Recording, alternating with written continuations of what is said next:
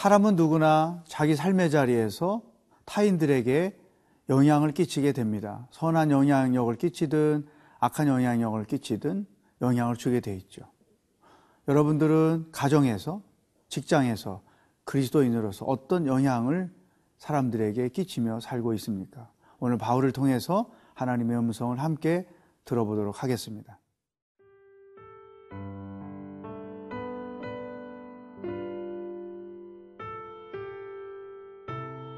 고린도전서 4장 9절에서 21절 말씀입니다. 내가 생각하건대 하나님이 사도인 우리를 죽이기로 작정된 자 같이 끄트머리에 두셨음에 우리는 세계 곧 천사와 사람에게 구경거리가 되었노라.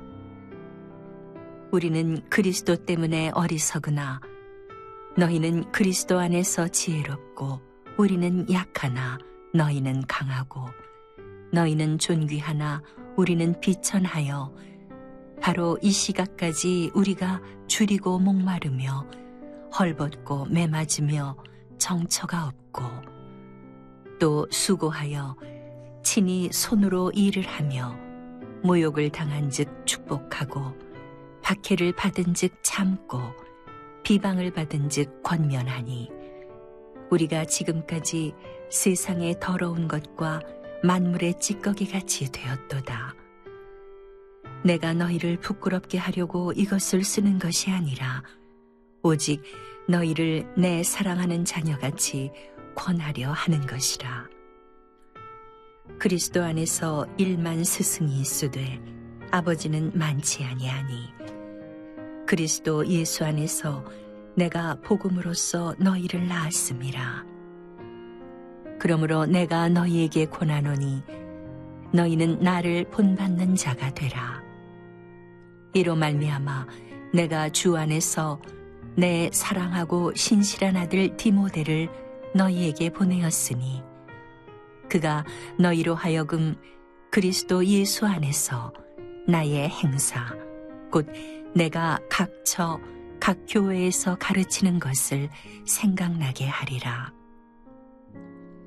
어떤 이들은 내가 너희에게 나아가지 아니할 것 같이 스스로 교만하여졌으나 주께서 허락하시면 내가 너희에게 속히 나아가서 교만한 자들의 말이 아니라 오직 그 능력을 알아보겠으니 하나님의 나라는 말에 있지 아니하고 오직 능력에 있음이라 너희가 무엇을 원하느냐 내가 매를 가지고 너희에게 나아가랴 사랑과 온유한 마음으로 나아가랴 바울은 그 사역 여정에 굉장히 많은 고생을 했습니다. 우리가 이미 그의 간증을 통해서 아는 것처럼 수없는 죽을 고비를 넘겼죠. 어, 그런데 바울에게 훌륭한 점이 있어요. 그것이 무엇인가를 오늘 우리가 본문에서 함께 묵상해 보고자 합니다. 먼저 그 자기가 당한 고난을 이렇게 글로서 표현했습니다. 9절. 내가 생각하건대 하나님이 사도인 우리를 죽이기로 작정된 자 같이 끄트머리에 두셨음에 우리는 세계 곳 천사와 사람에게 구경거리가 되었느라. 그러면서 쭉 자기가 당한 고난들을 설명을 하고 있는데 이 표현이 굉장히 문학적이면서도 의미가 깊죠. 말하자면 하나님께서 마치 내가 죽기로 작정해 놓으신 사람처럼 그런 고난을 당했다는 거예요. 얼마나 어, 어려운 일을 겪었습니까? 어, 40에 하나 감한 매를 어, 얼마나 맞았고 또 풍랑에 죽을 고비를 넘겼고 또 그 암살 당할 위기를 넘기고 뭐 굶고 하여튼 선교사로서 우리 감히 흉내낼 수도 없는 그러한 고난을 겪으면서 사도 바울은 선교사로서 살았다는 거죠. 그런데 그런 삶의 여정과 사역의 여정 가운데서 바울은 이런 고백을 또 합니다. 15절. 그리스도 안에서 일만 스승이 있으되 아버지는 많지 아니하니 그리스도 예수 안에서 내가 복음으로써 너희를 낳았습니다. 16절. 그러므로 내가 너희에게 권하노니 너희는 나를 본받는 자가 되라. 보세요. 그렇게 마치 하나님이 죽기로 작정된 사람처럼 고난을 당했지만 사도 바울은 믿음을 지켰다는 거죠. 두 번째, 자기 사역을 분명히 감당했다는 거죠. 우리가 고난당하면 먼저 사역부터 내려놓으려고 하죠. 교회가 연말 연시가 되면 아, 교회의 일들을 에, 적임자를 찾는 일이 얼마나 어려운지 몰라요. 물론 자기 나름대로 다 이유가 있겠죠. 바쁘기 때문에 먹고 살아야 되기 때문에 뭐 가정이 어떻기 때문에 몸이 어떻기 때문에 여러 가지 이유가 있지만 사도 바울은 그렇게 핑계 대지 않은 거예요. 그런 고난의 연속 상황 속에서도 믿음을 지켰고 하나님이 자기에게 맡기신 일을 온전히 감당했다는 거예요. 내가 시간이 많이 있어서 일한다는 것도 필요하지만 시간이 없을 때 하나님을 위해서 일한다는 건 얼마나 더 소중하겠습니까? 사람이요. 내가 여유가 있으면 교회를 섬기겠습니다 하면 죽을 때까지 여유 없어요.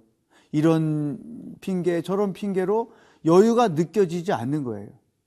반대로 내가 이렇게 바쁘게 살지만 하나님의 일을 이렇게 감당하겠습니다 하면 오히려 그 순종하는 삶 가운데 하나님이 주시는 여유가 있는 것이죠. 자, 믿음을 지켰습니다.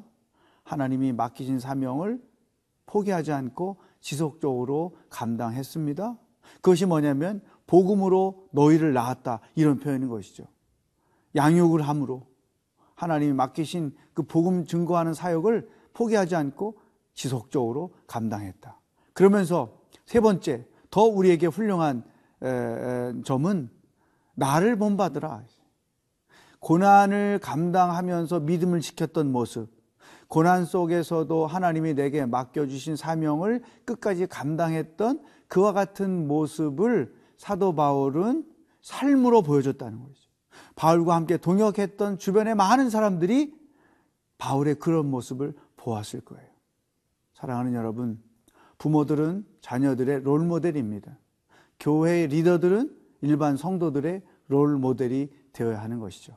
나는 과연 나를 본받으라고 자신있게 간증할 수 있을 정도로 믿음을 지키며 살았는가? 또 내게 맡겨주신 일을 어떤 어려움과 환란과 어려운 환경 속에서도 끝까지 감당을 했는가? 여러분들의 삶과 섬김을 돌아보는 귀한 시간이 될 수 있기를 축복합니다.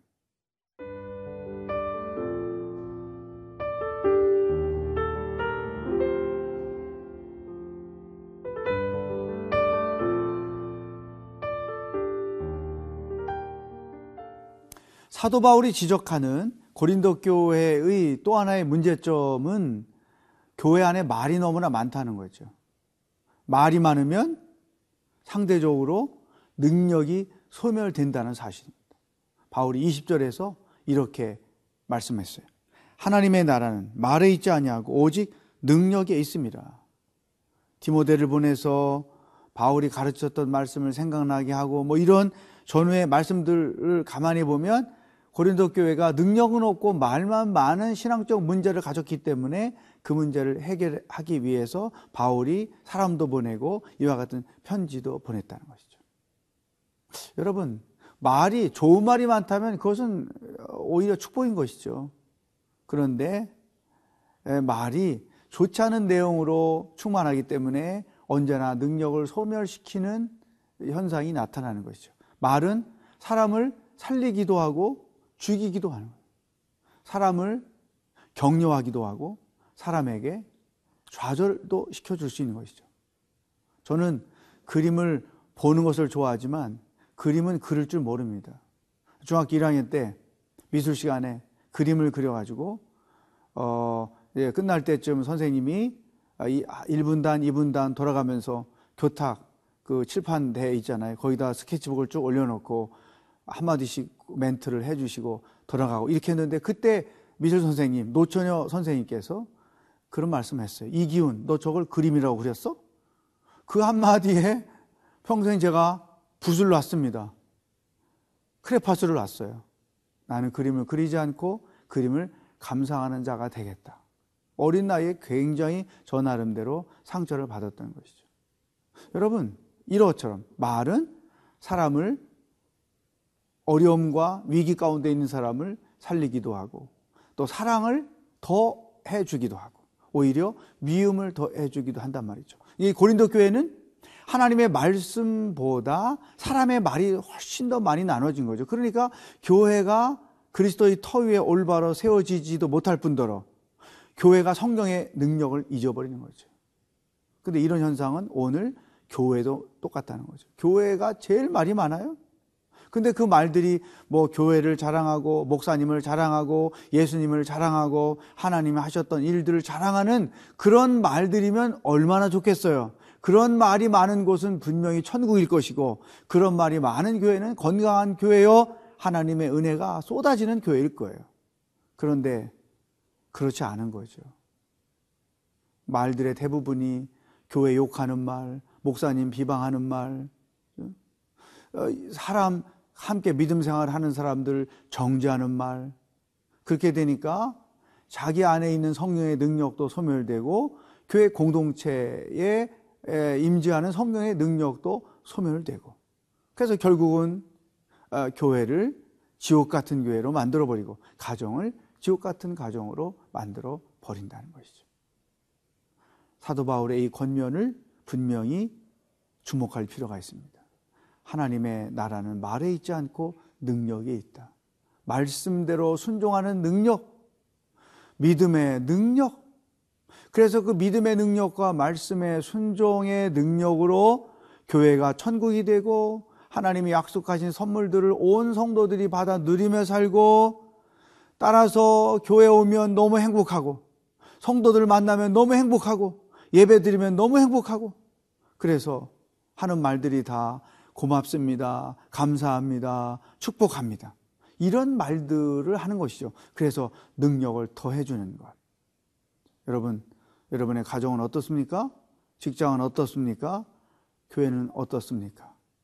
축복의 말이 넘치는 그러한 삶이 되기를 주의 이름으로 축복합니다. 기도하겠습니다.